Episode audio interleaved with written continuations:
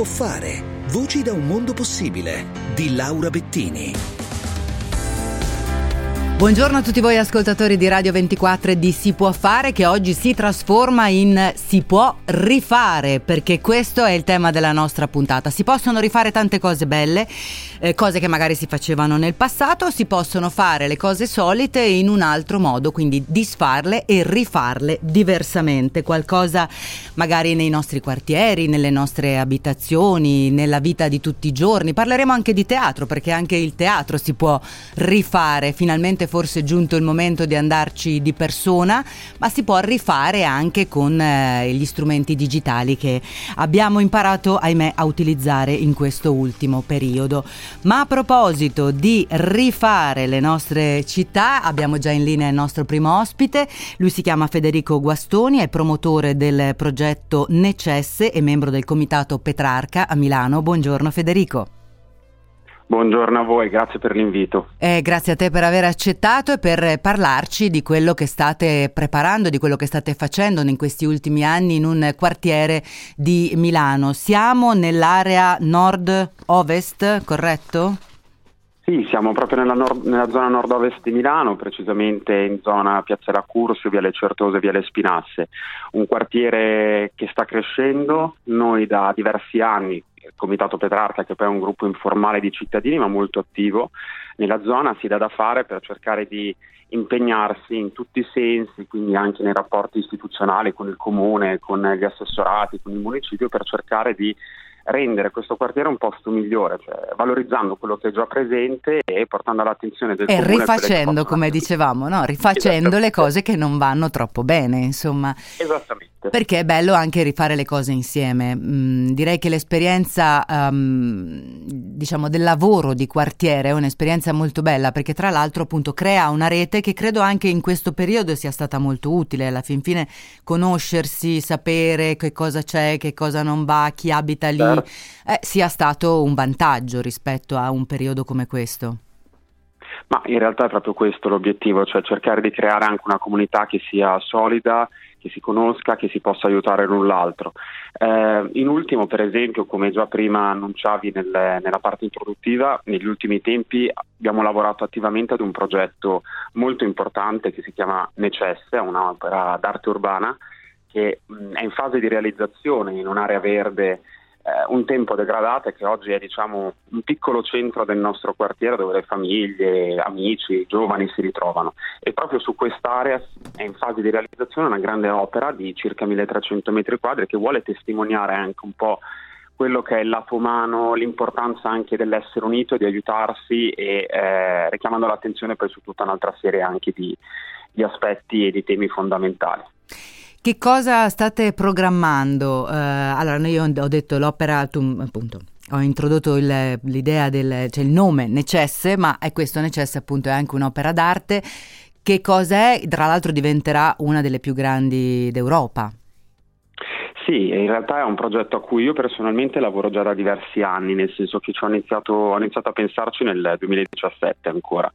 Eh, poi per tutta una serie di motivi non ero riuscito a realizzarlo l'anno scorso, proprio nel periodo prima della pandemia, sono stato messo in contatto con, con l'artista che adesso poi proprio eh, sta realizzando materialmente l'opera, artista, l'artista Smoe, un artista estremamente mh, capace, di grande talento.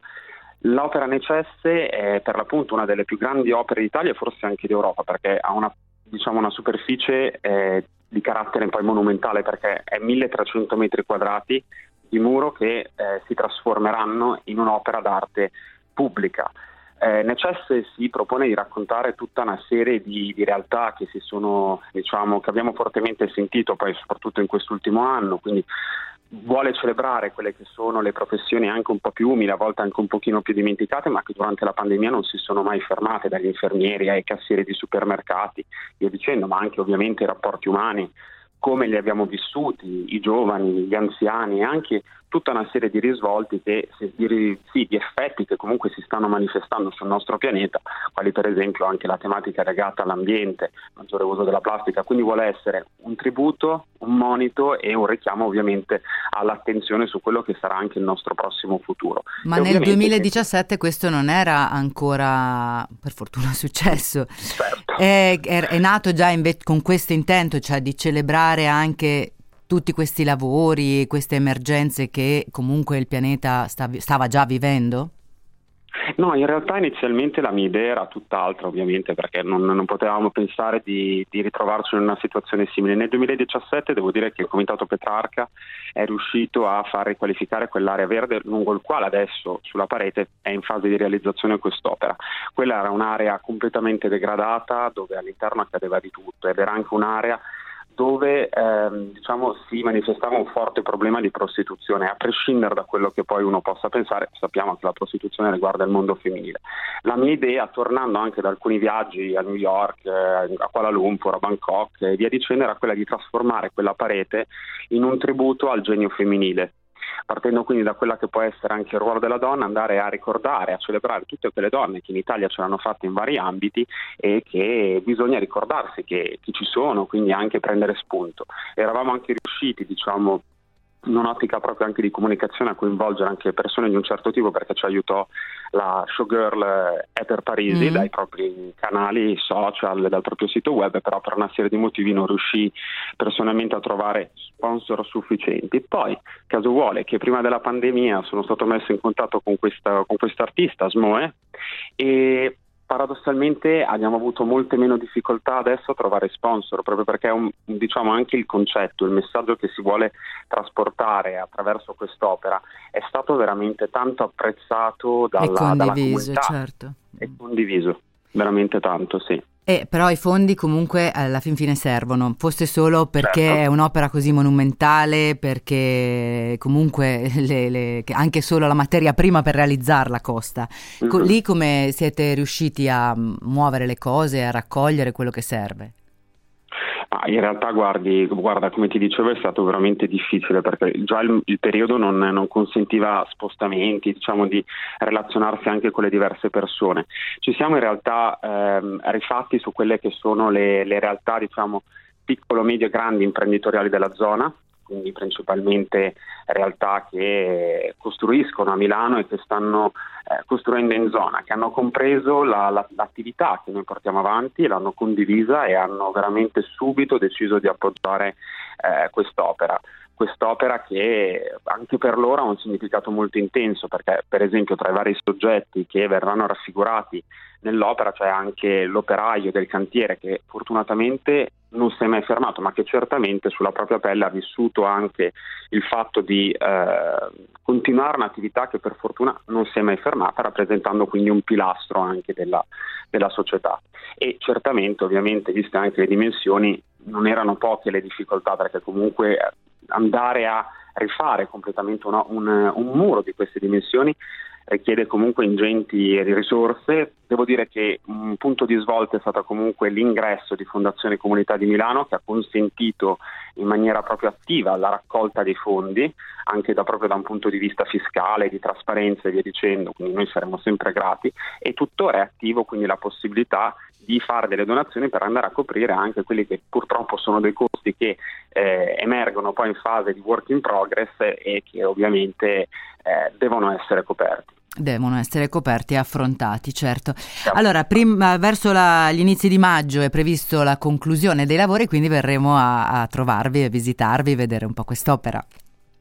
Certo, noi speriamo veramente e secondo me stiamo riuscendo nell'obiettivo, perché poi lo, diciamo, l'obiettivo personale principale è quello di creare qualcosa che possa essere mm. vissuto anche come un regalo alla città, perché ripeto è di dimensioni monumentali e che venga soprattutto apprezzato dai cittadini e questo sta già succedendo perché anche ieri delle persone molto anziane mi dicevano che bello, non ho mai visto una cosa così bella, lo stanno già vivendo con tanto entusiasmo e soprattutto aiutare anche le attività commerciali senza nessuna pretesa di diciamo Beh, diventare un piccolo certo un polo esatto. di attrazione un piccolo polo di attrazione. Grazie davvero Federico uh, Federico Guastoni. Ricordo membro del comitato Petrarca abbiamo parlato del progetto Necesse. In bocca al lupo buon proseguimento alla prossima. Grazie mille a voi gentilissimi buona giornata. Buona giornata viabilità torniamo tra pochissimo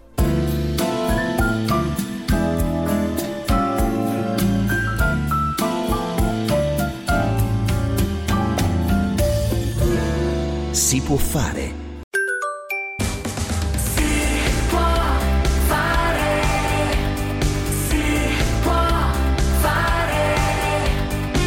Si può fare.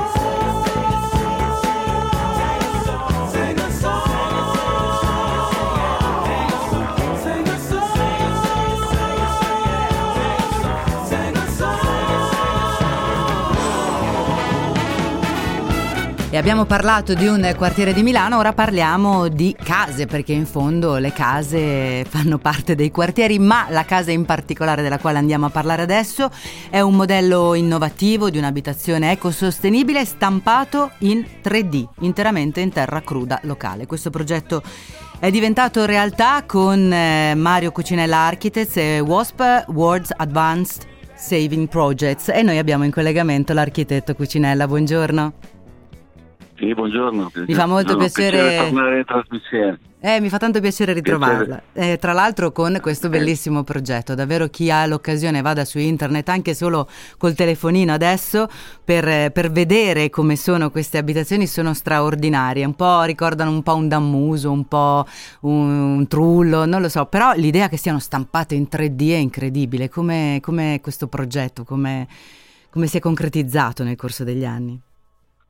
È una storia veramente tutta italiana, no? che nasce dalla visione di un imprenditore visionario come Massimo Moretti di WASP, che ha, ha, trasferito l'idea di usare una stampante con cui si fanno gli oggetti in una scala più grande, pensando che forse usando la terra che abbiamo vicino possiamo fare una casa. No?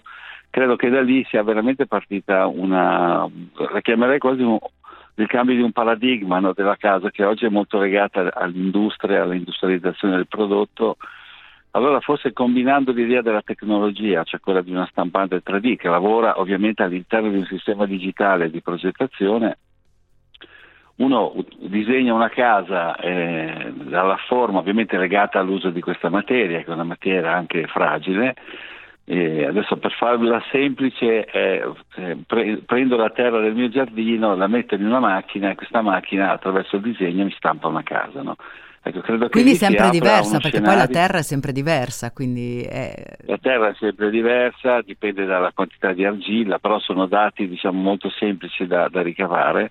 E poi l'idea che si declina a seconda delle latitudini e a seconda dei climi, quindi anche questo secondo me apre uno scenario nuovo nell'idea che non è che possiamo costruire in tutto il mondo stesso, con la stessa forma, con gli stessi materiali, che è un po' quello che sta succedendo adesso, eh sì. ma ritorna a costruire un ponte con una storia, una storia dell'umanità. Quindi anche il concetto di sostenibilità non è solo, solo innovazione pura, è anche ricostruire un ponte con quello che abbiamo fatto per migliaia di anni. Quindi la Terra è una, è una storia meravigliose, ci sono ancora palazzi in Mesopotamia o in Marocco che hanno più di 500 anni, che sono ancora lì.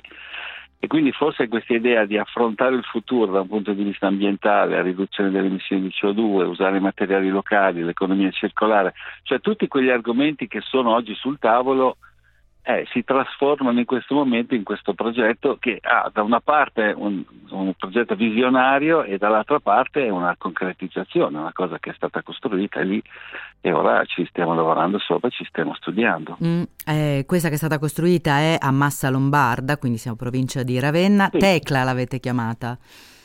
Ehm. Sì, è a Massa Lombarda nel, nello stabilimento dove si produce la macchina e, e si chiama Tecla perché è, la traduzione di Technology and Clay, quindi la tecnologia e, la, e l'argilla. l'argilla no? E l'argilla. Eh, Molto... Che poi riprende anche una, una delle città di Italo Calvino, ma lì è stata una coincidenza meravigliosa. Certe coincidenze a volte hanno un perché, insomma. E, ehm, hanno un senso, esatto. Vero? Eh, io stavo pensando, nel momento in cui ho letto la, la, la scheda di presentazione, si, si, parla anche di contesti di crisi, ma forse voi l'avete pensata, va, va bene per i contesti di crisi, però può essere anche un, come diceva lei, un modo di costruire nuovo eh, che ci riallaccia al passato, ma comunque anche per tutti i giorni, non solo per le crisi e le emergenze. No, certo, certo, ci sembrava interessante questa idea di esportare il modello non tanto come facciamo oggi che mandiamo dei container o delle tende, ma l'idea che si spedisca una, una macchina molto leggera e che quindi anche nei posti più remoti con pochissima energia si possa costruire una casa. Ma l'altro punto è anche un po' eh, costruire una casa in un luogo fragile, no? in un ambiente, in un ecosistema, quindi anche l'idea di usare la terra che è una materia che che è, prossima, che è lì vicino, anche in un luogo protetto, io penso anche in un parco, in un posto, magari in un luogo dove l'ecosistema è, è molto fragile, l'idea di costruire una casa lì è, è, fatta con la terra ma che poi ritorna alla terra, quindi non lascia nessun rifiuto, non lascia nessuna, nessuna, nessuno scarto. No?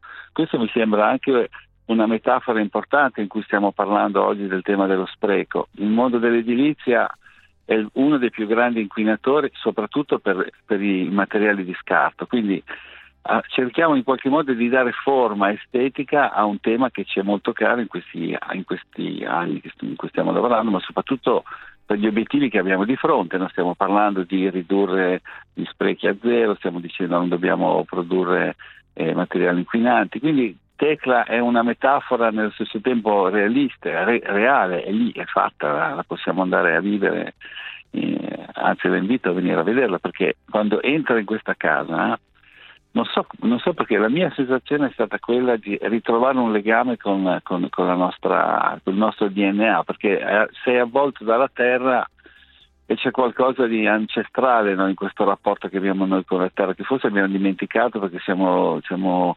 contornati dal cemento, dal vetro, dall'alluminio, dai metalli. Invece questa cosa della terra, anche dal punto di vista acustico, sonoro, è, una cosa, un'esperienza fisica interna molto, molto profonda.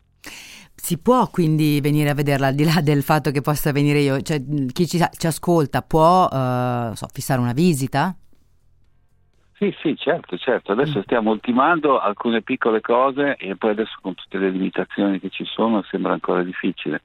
Però al momento opportuno si può prendere contatto anche con WASP, con, con il team di Massimo Moretti per poter fare una visita, anche per poterla, per, non solo vederla, però insomma uno deve proprio capire che è una cosa concreta, vera, che, che si ci può abitare. Adesso quella casa sono due grandi stanze dove c'è la cucina, c'è il bagno, c'è una, una piccola sala da pranzo e una camera da letto. Quindi in teoria volendo si può anche stare lì, fare una giornata e uno si rende conto questa esperienza mm. della materia no? e, e, e, apre uno scenario. Io non, non, non, stiamo pensando che questa sarà l'unica soluzione, però intanto rompe un paradigma, no?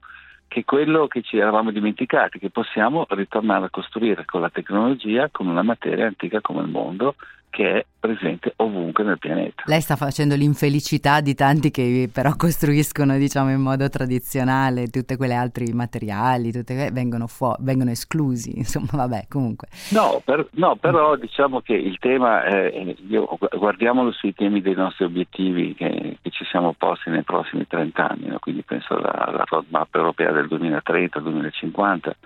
Gli obiettivi sono molto chiari, c'è una riduzione significativa delle emissioni di CO2, ci sono obiettivi legati all'economia circolare, adesso questa ovviamente non sostituirà il mercato dell'edilizia, però intanto rappresenta una nuova opportunità. Allora, se vogliamo ridurre le emissioni del 60-70%, è evidente che dobbiamo trovare delle strade nuove e le strade nuove però hanno delle radici antichissime, quindi perché non provare a aprire altri scenari? Poi ci sono probabilmente anche altre possibilità, adesso il mondo dell'industria edilizia sta facendo grandi progressi sulla produzione di materiali a basso contenuto di CO2, stanno facendo moltissimi progressi su, proprio sulle capacità produttive, ci sono i nuovi cementi, ci sono i, i vetri riciclati, quindi comunque è una spinta a cambiare no? e il Tecla è un po' un sassolino nella scarpa, no? e dire sì, possiamo cambiare, però questa è una scorciatoia che ci permette di andare più veloci. No?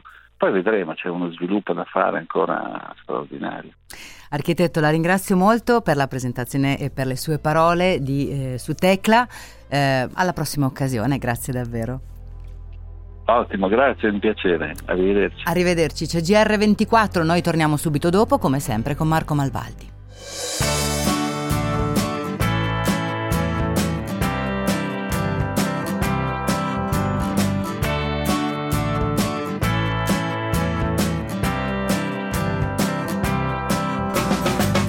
Si può fare.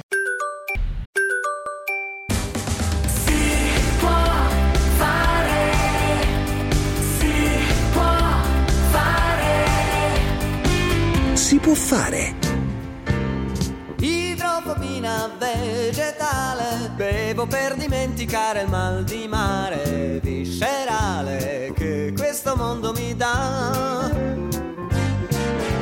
Respirazione artificiale per resuscitare il vecchio buon umore. Fa il favore, non criticarmi perché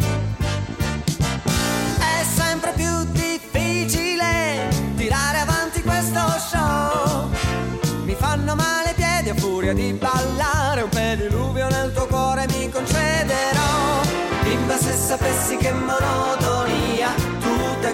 balle sulla fantasia. Guarda che mestiere che mi tocca fare. Io con questa faccia il mio passato da dimenticare.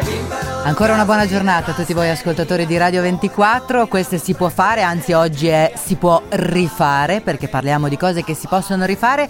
Marco Malvaldi, buongiorno anche a te. Buongiorno, buongiorno, buongiorno. Io purtroppo non posso ballettare come al solito perché ho ancora in mano la tazzina di caffè, quindi avrei Piena, paura di spargerla sul tappè. Assolutamente. Il secondo ci voleva per svegliarsi.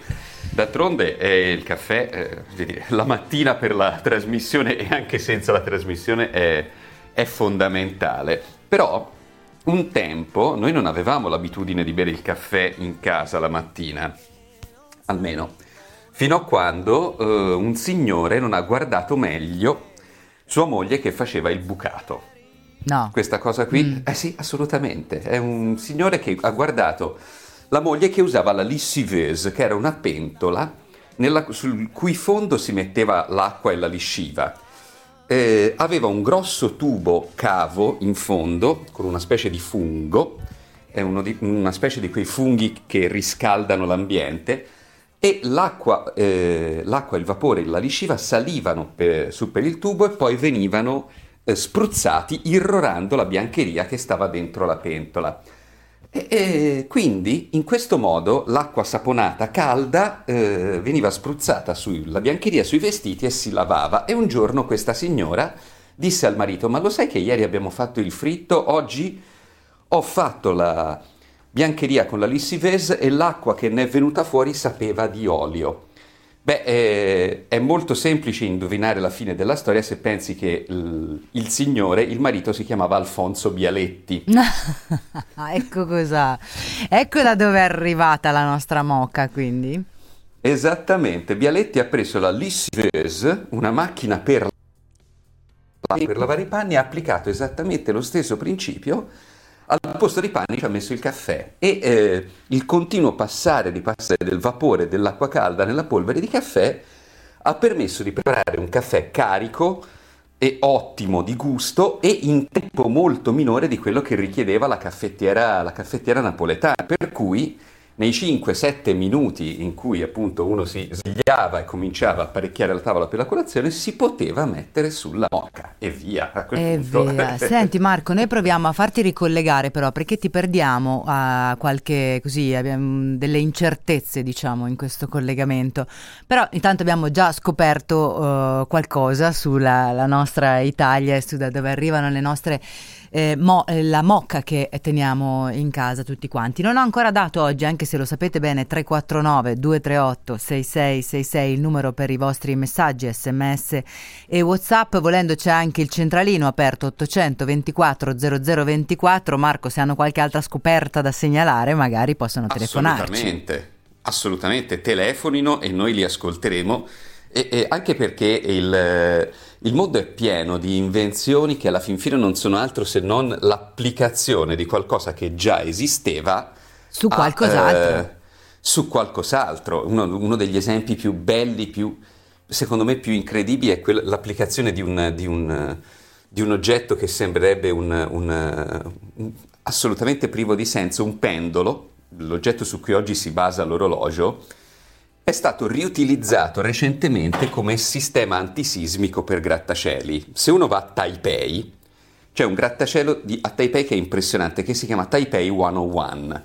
Dentro questo grattacielo, vicino agli ultimi piani del grattacielo, c'è un gigantesco pendolo che uno si chiede a che cosa serve e soprattutto perché l'hanno, l'hanno messo lì. Beh, l'hanno messo lì perché in caso di terremoto quello che, eh, che distrugge gli edifici non è, eh, come molti credono, la violenza del terremoto, ma è la possibilità che l'edificio entri in risonanza con la frequenza del terremoto. È stato notato che molto spesso gli edifici che crollano nei terremoti sono quelli che sono alti tre piani, oppure sei piani, oppure nove piani, proprio perché la loro altezza permette di entrare in risonanza col terremoto. Ecco, mettendo un pendolo in cima a questo grattacielo, si crea un sistema caotico, un qualcosa che non è in grado di entrare in risonanza con il terremoto, un qualcosa Quindi che va il in pendolo va a controfase. scompigliare le, le carte, non gli consente di Es- entrare in risonanza. Esattamente, per cui questo oggetto vibra, ma vibra in maniera incoerente. Se sei dentro il grattacielo comunque vomiti l'anima, però non ti crolla il grattacielo in testa che... Che mi sembra fondamentale, Sì, più eh, importante del- della prima parte. Esatto, specialmente se abiti al primo piano, insomma un grattacielo di 900 piani addosso non è gradevole. Eh no, eh no, eh no, sicuramente. E poi beh, comunque è uno strumento appunto conosciutissimo, riutilizzato in, in un altro contesto che ti, ti- ti salva la vita e ti salva la situazione, insomma. Sì, è un Esatto. po' il concetto del rifare, prendere quello che si ha e utilizzarlo o in un altro modo o al meglio per ottenere un risultato eh, immediato e diverso e cambiare le cose che abbiamo davanti, cambiare le carte. Allora abbiamo la piccola pausa, però se tu vuoi aggiungere qualcosa, prego. No, semplicemente questo, che alla fine uno non si rende spesso conto del fatto che eh, noi utilizziamo sempre le stesse idee, noi pensiamo usando il pensiero degli altri, Eh, ci montiamo su cose già pensate nuovi utilizzi in continuazione. Questo è, eh, nessuno pensa da solo, ecco, per, per sintetizzarla. E quindi niente, volevo semplicemente dare questo concetto fondamentale di domenica mattina alle 9, per cui sappiate che nessuno di voi pensa da solo, anche quando lo crede. Viabilità, pensiamo con quelli che guidano adesso.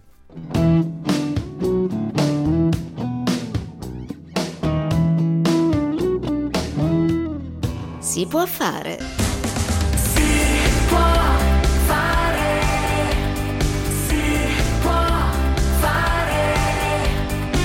Si può fare. Tu mi porti su e poi mi lasci cadere. Tu mi porti su, mi lasci cadere. Quando t'ho incontrato è scattato il gioco della seduzione. Tutti e due a stendere la merce più invitante sul bancone. Sguardi sfuggevoli, pose svenevoli, fughe in avanti e misti convenevoli. Siamo animali sensibili all'odore, noi siamo umani in cerca dell'amore. Tu l'hai capito che cos'è che io cercavo? Ed eccoci Marco di nuovo insieme per tornare magari a teatro, rifare un po' di teatro, che ne dici? Sarebbe Ma un'idea? magari. Ma magari. ma magari, ma magari. E fra l'altro, me- in questo momento, visto che a teatro veramente non ci si può andare, c'è qualcuno che ha pensato a un'iniziativa con un nome già di per sé suggestivo, In Vitro.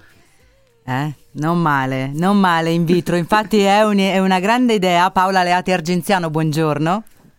Buongiorno Laura, buongiorno Marco. Buongiorno Noi, noi ci Buongiorno. conosciamo, ci diamo del tu eh, perché appunto da, da- da lunga frequentazione lavorativa e non solo e mi fa molto piacere appunto che eh, Paola Leate Argenziano sia riuscita con Coop Servizi a portare a termine questo progetto di cui avevamo parlato alcuni mesi fa, una stagione teatrale on demand, quindi eh, sette spettacoli in scena eh, da sette teatri cooperativi lombardi. Quindi eh, tu come vicepresidente amministratore eh, delegato di Coop Servizi hai così radunato altre cooperative e avete portato avanti questo progetto.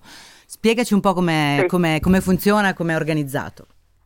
Sì, dunque, vabbè, il titolo della vostra trasmissione è stato un mantra in questi mesi perché si può fare di tornare a teatro anche se non, anche se non in sala.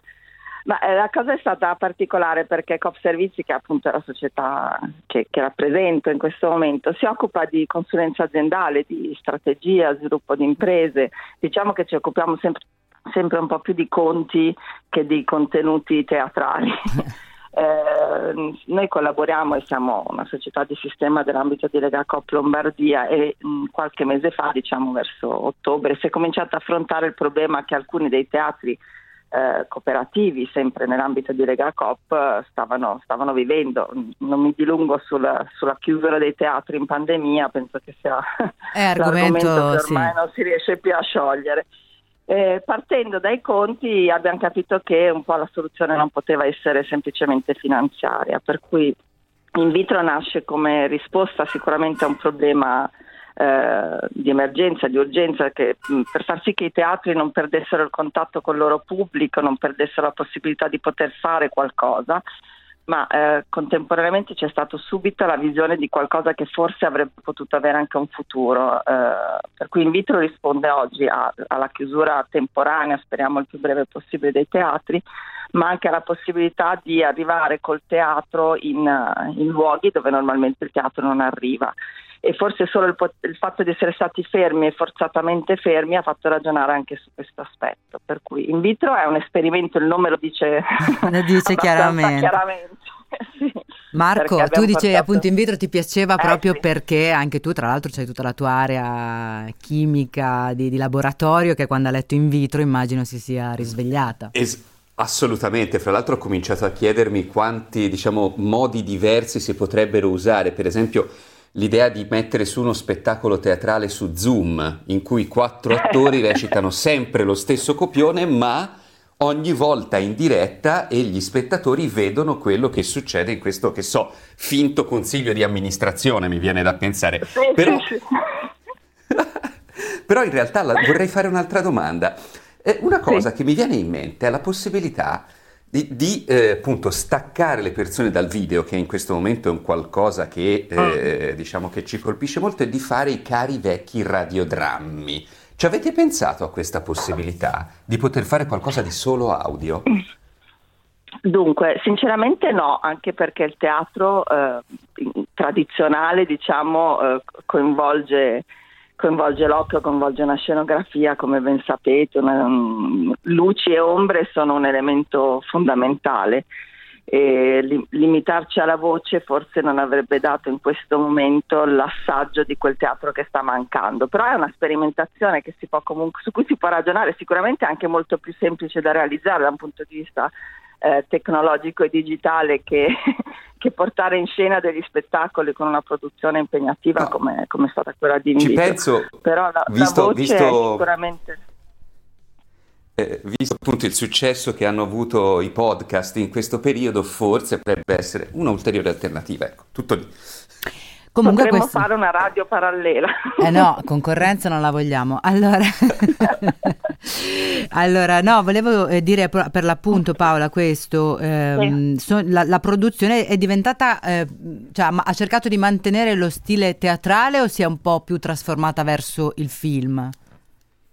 No, e, e nel nostro intento era essere il più fedele possibile a quello che è il teatro, per cui eh, anche i tempi di ripresa eh, anche il, la post-produzione che ovviamente un pochino c'è stata è stata il minimo possibile. L'idea era fare una stagione teatrale a prova di web. Nella prova di web ci sta il fatto che eh, la rappresentazione in scena potesse adattarsi a uno schermo, per cui il fatto di avere un certo numero di telecamere, un certo tipo di riprese, soprattutto un audio a proposito di voce eh, molto, molto, ben fatto che hanno, hanno questi, questi, spettacoli, ehm, sono, sono necessari per poter essere godibili su uno schermo, anche perché non c'è l'esperienza fisica esperienziale che si ha ad andare in sala però si è mantenuto il, re- il ritmo e il tempo del, dell'opera teatrale, per cui i spettacoli sono stati messi in scena apposta per in vitro e sono stati ripresi con una regia video in diretta, per cui il regista video era affiancato da, in genere dal regista del, dello spettacolo e le, le, telecamere si muovevano anche in, le inquadrature, diciamo, in, in sintonia con quello che era il movimento della scena eh, se si è corretta qualche piccola sbavatura ovviamente perché poi gli errori poi una volta che sono registrati rimangono ma diciamo che anche il tempo della, della, della, ripresa ha rispettato il tempo teatrale per cui dall'inizio alla fine si è ripreso in diretta uno spettacolo mm. per mantenere fede appunto all'esperienza di uno, di uno spettacolo teatrale. Le riprese sono state fatte, noi siamo andati con la troupe ogni, in ogni teatro un giorno solo, per cui questo è il Presa tempo. diretta, come sì, proprio... Sì, sì. Come se, come se. Eh, come se. Anche la scelta degli, delle, delle pièce è stata molto calibrata, molto no, diretta sul, sul, periodo e sugli obiettivi, perché hanno tutte un, un legame, un fondamento con la situazione che, che, che stiamo vivendo. Sì, c'è un filo rosso che unisce questi spettacoli, cioè, ci sono diversi fili, come un, una rete del web che unisce i contenuti degli spettacoli anche se devo dire che inizialmente non era stato imposto nessuna scelta artistica, ogni teatro ha portato in scena quello che riteneva più opportuno per il suo momento, per quello che aveva da, da portare, anche per, perché comunque produrre uno spettacolo teatrale al di là del produrre un, un video e la piattaforma ha dei costi importanti. Eh, però ci siamo accorti che ci sono dei fili conduttori tra tutti gli spettacoli, eh, anche di una valenza culturale e sociale importante. Sono tutti spettacoli che possono essere mh, fruiti e godibili per ragazzi, diciamo soprattutto forse del liceo, perché i temi sono, sono vari, parliamo di bullismo, parliamo di cyberbullismo che è un tema attualissimo, eh, ci, ci, sono i diritti delle donne, ci sono momenti di, di, di pazzia e follia che però ci fanno sentire molto simili in questo momento a quello che è l'opera di, di Giorgio Gaber in Far finta di essere sani. Abbiamo in previsione del 25 aprile c'è Nome di battaglia Lia, per cui questa, eh, questa eroina della resistenza milanese è comunque una storia di donne che combattono per la libertà.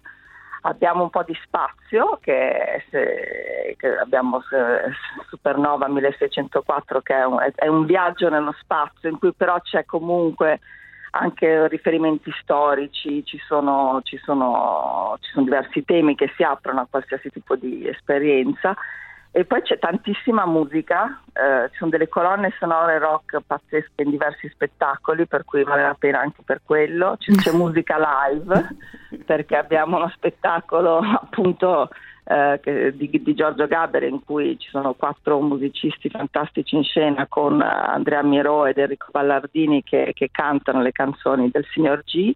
C'è Janis, c'è uno spettacolo interamente dedicato a Janis Joplin, per cui per gli amanti direi eh, anche lì grande musica e una grande donna con una storia dietro anche lei di bullismo, per cui insomma c'è, c'è questo filo che ha unito gli spettacoli rendendoli un percorso anche unico eh, da un punto di vista sociale e culturale. Mm, mm. Ecco, uh, Argenzia, una cosa, eh, lei, lei prima parlava degli spettacoli del costo, degli, noi non ci conosciamo quindi io non posso dare del tu, sì. darò del costoro no, prego, come faccio di solito. No, no, quello che eh, mi chiedevo è che una delle cose che le persone spesso non sanno è che il teatro si è sempre basato su, sui soldi pubblici, da Eschilo a Mozart sì, sì. fino ai giorni nostri. Eh, Com'è in questo momento uh, la situazione? Perché sappiamo tutti, diciamo, già di solito le imprese private in questo momento parlano di accesso a fondi pubblici. Per un'impresa che di solito si fonda sui fondi pubblici, com'è la situazione adesso?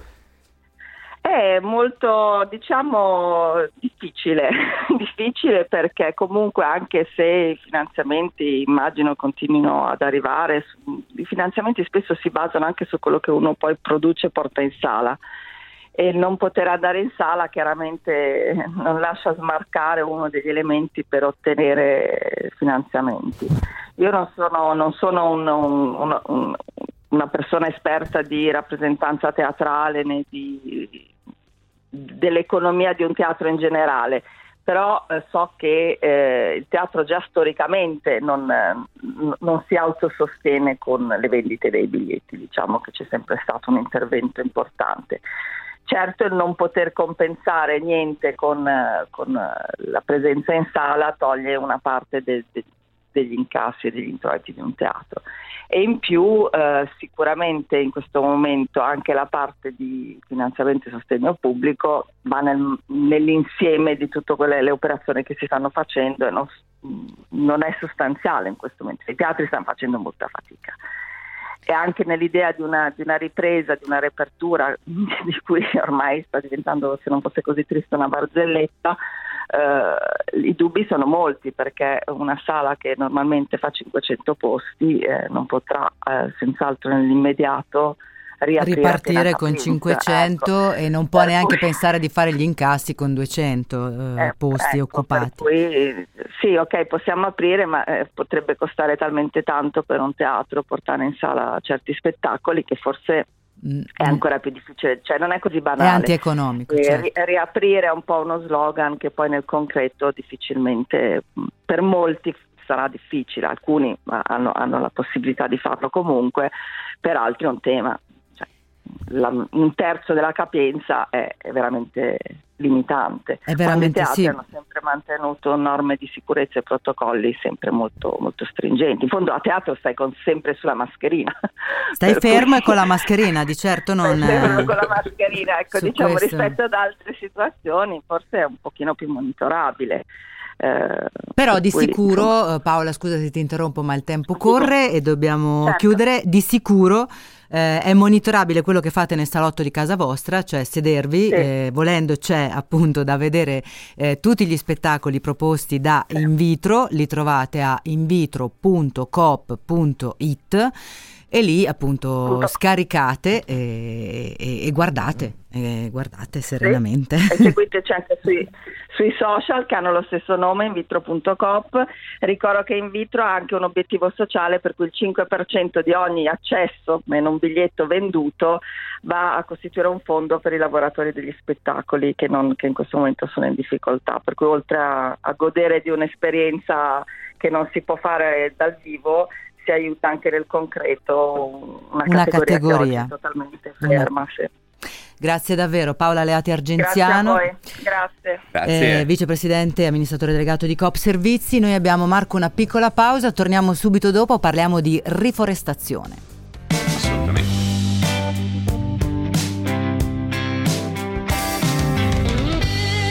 Si può fare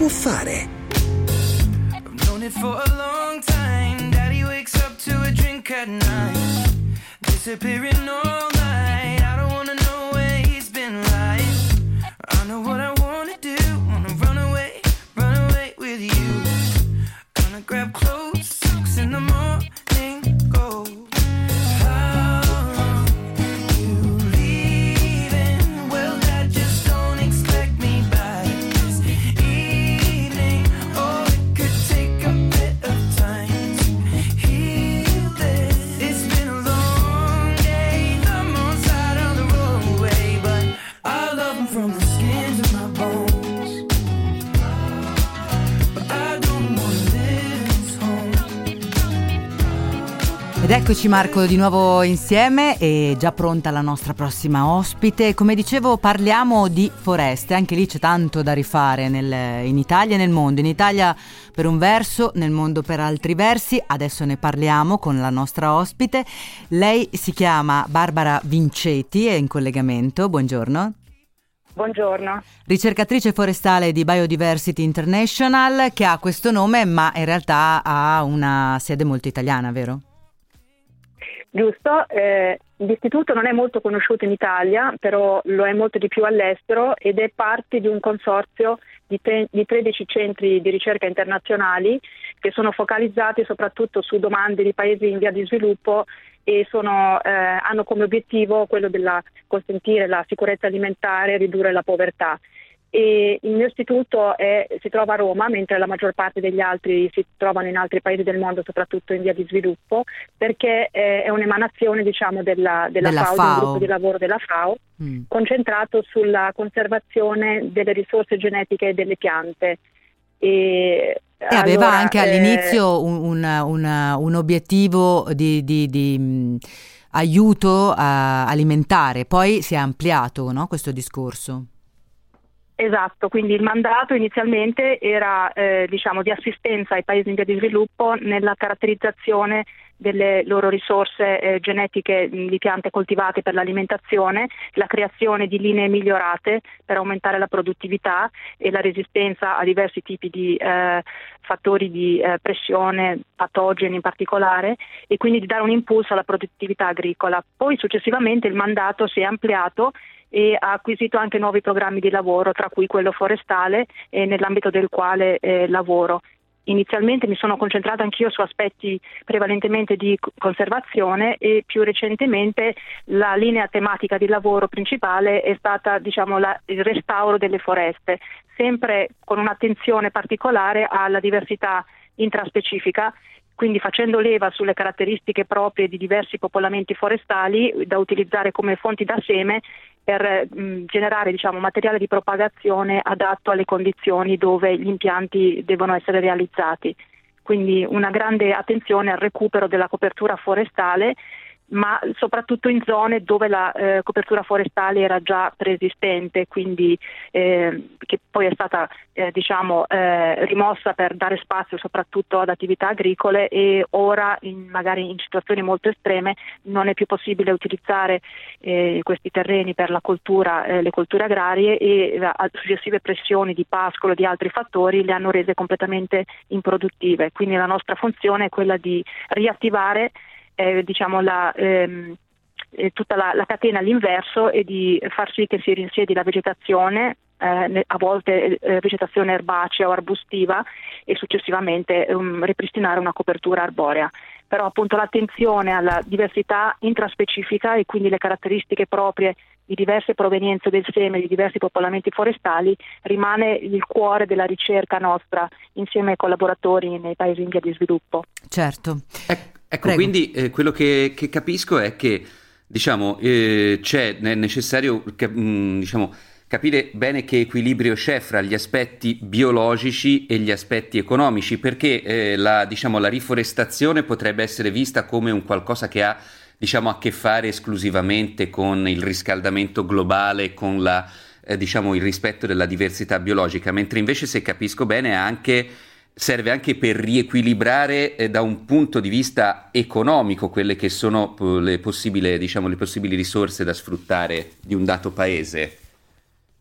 Sì, esattamente, quindi la, la, preoccupazione di fissare sufficiente carbonio e sottrarlo all'atmosfera rimane comunque uno degli obiettivi a livello planetario fondamentali e molti dei finanziamenti che si ottengono per questo genere di, pro- di progetti provengono da linee di finanziamento che hanno come obiettivo principale la mitigazione dei fenomeni di surriscaldamento del pianeta, quindi quella rimane comunque una fonte importante di eh, finanziamenti, però a livello locale è necessario tenere presente, soprattutto nei paesi dove ho lavorato, in Burkina Faso, in Etiopia, anche la motivazione delle popolazioni locali a riforestare e quindi il coinvolgimento nelle attività di progetti di ricerca delle comunità lo- locali è fondamentale ed è la prima fase che porta anche alla selezione delle specie, l'individuazione di specie che abbiano un valore sia ecologico che economico e quindi cercare di coniugare diversi obiettivi sullo stesso territorio, quindi favorire specie native senza avere come, un atteggiamento troppo baobab, radicale. No? Il baobab ha sì. frutti commestibili, se non sbaglio. Esatto, esatto, quindi coniugare vari aspetti tra cui la sicurezza eh, nutrizionale, arricchendo la dieta locale, mantenendo un certo numero di specie forestali che producono frutti e altri prodotti commestibili, ma anche eh, fornire eh, copertura eh, a specie coltivate che si possono coltivare sotto gli alberi, quindi favorendo sistemi agroforestali, regolamentare il pascolo quindi eh, favorire un uso multiplo di questi territori il più possibile stoccando la quantità maggiore di carbonio, ma non è quello l'obiettivo unico appunto di questi progetti di riforestazione. Rimane eh, il problema appunto di un coinvolgimento importante delle comunità e un, un, ci sono dei problemi che vanno al di là della ricerca forestale che riguardano anche il diritto del possesso della terra che in, in Africa è una questione ancora aperta e che provoca anche degli ostacoli diciamo, nella realizzazione di questi progetti perché è, il, è, il, è, lo Stato che è proprietario della terra e quindi è difficile mh, fornire una motivazione nel lungo periodo eh, ai contadini nel piantare, ci sono quindi tanti ostacoli anche di tipo eh, di governance. Mm. E quindi non in pratica voi vi dovete occupare un po' di tutto nel momento in cui partite per la realizzazione di questi progetti, quindi non si può essere solo un ricercatore forestale, ma a quel punto si diventa anche un mediatore politico, un mediatore con eh, le comunità locali, è un lavoro un po' a tutto spettro direi. Sì, sì, all'interno del nostro istituto esistono vari profili professionali, ehm, tra cui anche antropologi, sociologi eh, econom- economisti, eh, esistono vari profili, quindi i nostri gruppi di lavoro sono molto eh, multidisciplinari, però è vero che il capitale più importante da, ehm, da realizzare è quello del, del rapporto con i partner locali e quindi diversificare anche i partner locali, da quelli di ricerca anche um, organizzazioni non governative che hanno un fortissimo collegamento col territorio e con le comunità locali e sono i primi che adottano i risultati della ricerca e li mettono in atto sul territorio e quindi diversificare eh, i nostri interlocutori eh, sia a livello governativo che a livello di eh, agenzie molto attive sul campo e ehm, tentare di noi offrire una copertura disciplinare il più vasta possibile mm. ai nostri team di ricerca. Certo, ma eh, stavo pensando mh, mm, così a un equilibrio globale. Mh, mm, se noi riempiamo. Sto pensando all'Italia. Figurati. Eh, tu stai pensando all'Italia, infatti, perché cioè, noi piantiamo tanti alberi in Africa, forse a livello planetario riequilibriamo qualcosa, però non sanifichiamo, diciamo, l'Italia. Beh, allora, in Italia eh, il, problema non è eh, così tanto la riforestazione, ma ci sono altri temi forse più urgenti da portare all'attenzione. Dal secondo dopoguerra in Italia i boschi si sono largamente espansi in modo totalmente spontaneo in aree che erano prima col- occupate da coltivazioni in territori collinari montani, che poi sono stati progressivamente abbandonati e quindi c'è stata un'espansione molto significativa della copertura forestale in Italia e oggi forse non tutti lo sanno, eh, nel nostro paese i boschi occupano circa il 38% del territorio e l'Italia è quindi un paese eh, con un'alta copertura boschiva, secondo in Europa dopo la Spagna, quindi tra i grandi paesi europei è tra i primi. E I boschi negli ultimi 30 anni sono aumentati del 20% con un incremento che ancora si manifesta anche se c'è stato un rallentamento perché le terre disponibili sono progressivamente diciamo, diminuite. Quindi nel nostro caso riforestare attivamente non è assolutamente una priorità, potrebbe essere... Forse il problema diciamo, è la qualità, è l'ecosistema.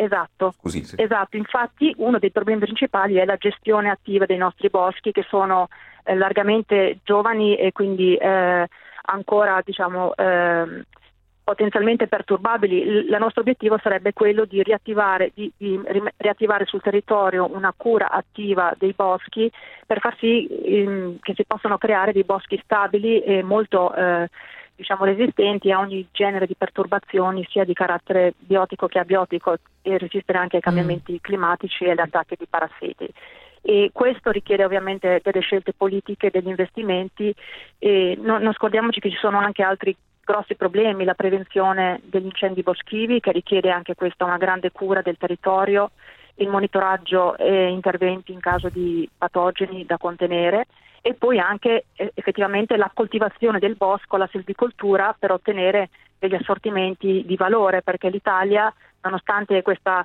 grande copertura boschiva continua a importare, importa una grande quantità del, dei materiali legnosi di pregio, ma anche eh, legna da ardere, quindi c'è veramente un bisogno di riattivare Sì. tutta la filiera intorno al bosco. Le chiedo un'ultima cosa, una domanda che viene da un ascoltatore e effettivamente ne abbiamo parlato tanto in, passato. Se sa eh, come sta, tra virgolette, diciamo così, la famosa foresta dei violini distrutta da Vaia. Ci- in effetti ne abbiamo parlato tantissimo, io onestamente non ho una risposta da dare al nostro ascoltatore, non so se lei ha qualche informazione diciamo recente. Se non ce l'ha è Allora giustificatissima, ci mancherebbe. su quei territori, sì, e non lavoro su quei territori, però ho avuto informazioni da tecnici che, che sono impegnati sul campo. Io di quella foresta precisamente non so, so soltanto che eh, diciamo, ci sono eh, vari progetti di ricerca che sono in corso e che eh, stanno valutando le possibilità di favorire alcuni processi di recupero spontaneo del bosco per creare dei boschi diversi da quelli che si trovavano in quei luoghi in precedenza, quindi favorendo un, ehm, boschi misti con eh, quindi più resistenti pos- possibilmente a- agli impatti che fenomeni tipo Vaia hanno, hanno generato. Quindi si sta facendo tutto uno studio, una valutazione su dove il bosco si può riprendere spontaneamente oppure è necessario intervenire con degli rimboschimenti e mh, so che è anche in eh, riattivazione tutta la filiera vivaistica che nel nostro paese, non essendo appunto necessario eh, riforestare ampiamente, si è, è stata completamente smantellata e quindi si è ripresentato questo, questa necessità di riattivare tutta la, la filiera vivaistica che è quella che fornisce il materiale per piantare. Però so che c'è una grande attenzione anche delle principali università italiane di scienze forestali e una valutazione appunto degli interventi zona per zona a seconda di quanto è anche necessario urgentemente ricostituire il bosco per evitare fenomeni di dissesto e dove è possibile invece lasciare alla riforestazione, alla rigenerazione naturale di prendere il proprio corso. Quindi so che c'è un grande impegno diciamo, dei nostri eh, enti di ricerca nazionali, anche se non so esattamente qual è il percorso specifico di quella foresta. Che verrà scelto, certo. La ringraziamo davvero tanto. Eh, Barbara Vinceti, eh, ricordo Biodiversity International è l'istituto presso il quale lavora. La ringraziamo, buon lavoro e ne, ne ha tanto Grazie. e speriamo che possa presto ritornare appunto a riprendere le sue attività anche in Africa, che so ci tiene moltissimo. Alla prossima. Grazie a voi. Alla prossima. Abbiamo la viabilità e poi l'ultimo quarto d'ora insieme. Si può fare.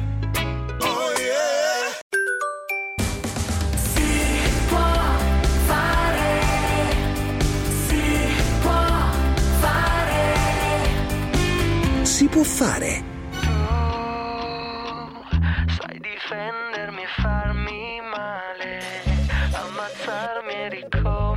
Ricominciare, a prendermi vivo se tutti mi sbagli.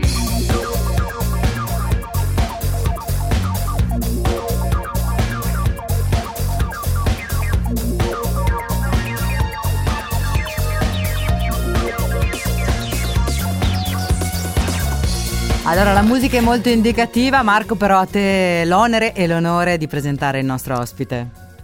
Beh, come forse qualcuno avrà intuito, si parla di subsonica, in particolare del fondatore, del tecnico del suono e del polistrumentista Max Casacci, che è qui con noi per parlarci di musica delle api. Buongiorno Max. Buongiorno. Buongiorno, buongiorno, è un piacere. Qui parliamo di rifare i suoni della natura, no? la musica della natura, che è un qualcosa su cui tu ormai lavori da un bel po' di tempo, direi, ti sei specializzato. Per rifare i suoni della natura eh, si tratta di fare musica senza strumenti musicali con i suoni della natura. È una cosa che arriva a seguito di un percorso ormai decennale.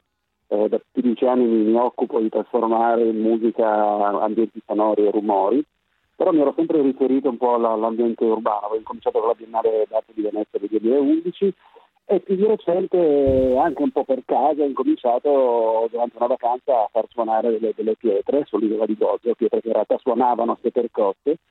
E poi l'artista Michelangelo Pistoletto mi ha chiesto se se sarei stato in grado allo stesso modo di far suonare il fiume di Biella per una installazione sonora che è realizzata all'interno di Città dell'Arte. Da lì, durante il lockdown, a seguito di altre richieste, ho pensato di articolare in forma di album tutte queste suggestioni, proprio mentre stavo mettendo in musica i suoni delle, degli oceani, per per una onlus che si occupa di tutela dell'ambiente marino, e eh, i suoni del delta del Po, perché l'ente delta del Po dell'Emilia Romagna mi aveva chiesto se potevo mettere in, in, musica i suoni di quella, di quella zona umida meravigliosamente ricca di biodiversità. Max, Durante ti fermo un attimo sul delta del Po, perché siccome noi ti sentiamo un, mm, non benissimo, provano a richiamarti. Nel frattempo proponiamo agli ascoltatori un assaggio di questo brano The Queen per salvare Queen. Le, api. le api. Sì.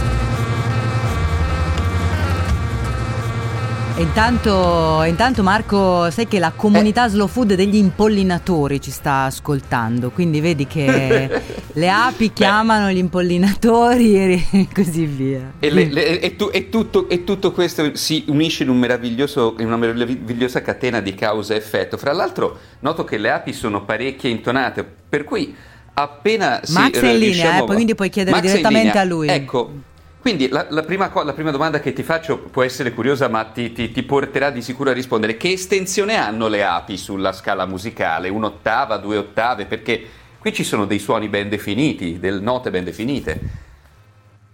Allora, il range sonoro delle api varia da, dai ronzi delle api, dall'effetto che gli insetti in generale fanno quando si avvicinano tanto all'orecchio, che quindi ingrandiscono molto il suono così pieno di frequenze basse, al verso dell'ape regina, che in realtà tutto è tranne che un ronzio, sembra quasi più una, una sorta di, di strumento a fiato.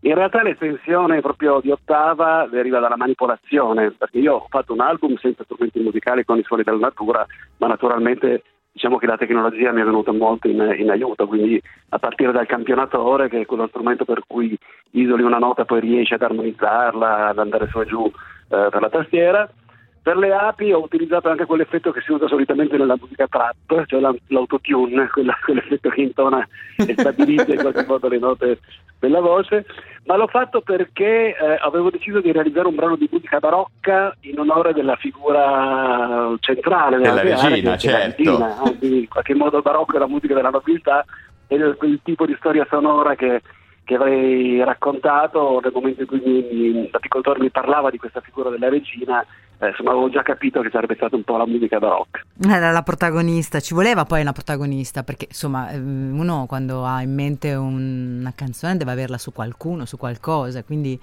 è bello che tu abbia poi dopo costruito no, attorno a una protagonista.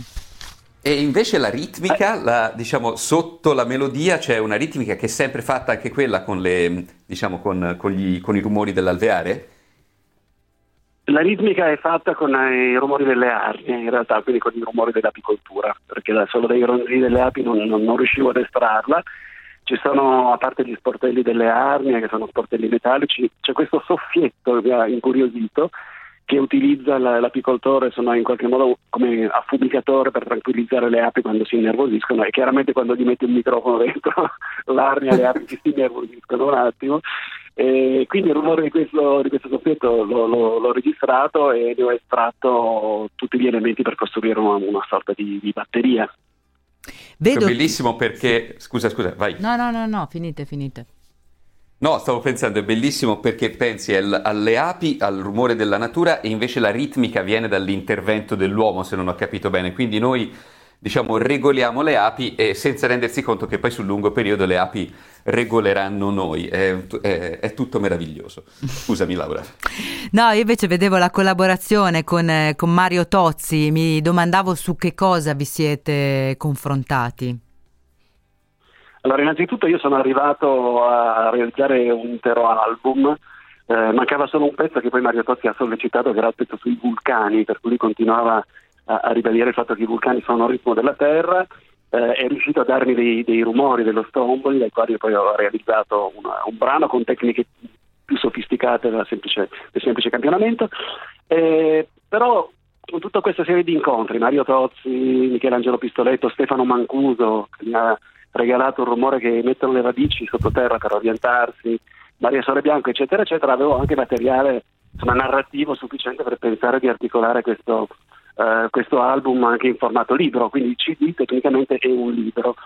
E, e, a quel punto ho chiesto a Mario Totti, anzi è stato l'editore Slow Food ad avere l'intuizione, chiedere a Mario Totti di, in qualche modo di contrappuntare il racconto della realizzazione dei brani con una interpretazione degli ecosistemi in prima persona. Quindi eh, proseguendo su questo tono un po' giocoso che è trasformare la natura in musica, eh, lui ha pensato bene di fare un, una, un, racconto relativo a tutti gli ecosistemi che io ho messo in musica in prima persona, dove questi ecosistemi parlano, sparano piuttosto eh, animosamente anche di, di noi sapiens, eh, però insomma è anche un modo per entrare in contatto con la natura e con l'ambiente, con la questione proprio anche ambientale, eh, non solo attraverso questa sensazione costante di minaccia, peraltro legittima rispetto alle scadenze che conosciamo molto bene, ma anche empatizzando un po' giocosamente con, con l'elemento naturale.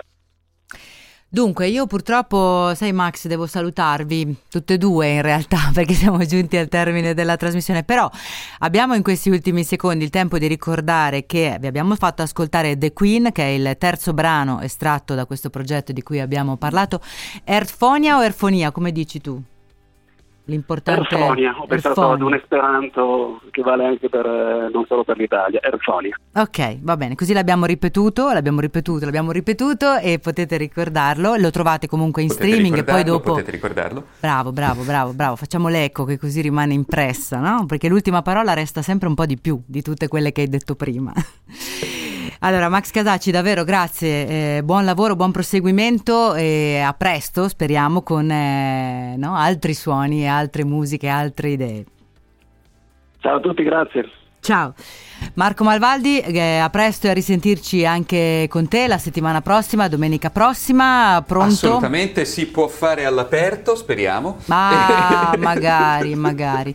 Si può fare all'aperto. Il 25 aprile noi ci sentiamo tra l'altro. Esattamente. Siamo liberati, saremmo liberati, Saremo quasi, liberati. quasi Quasi. liberati. Voglio Un ringraziare in redazione Thomas Rolfi, Michele Michelazzo, l'autore di questo programma, in assistenza oggi c'è Marco Santoro, in regia Carmelo Lauricella, GR24 e buon proseguimento, buona domenica a tutti.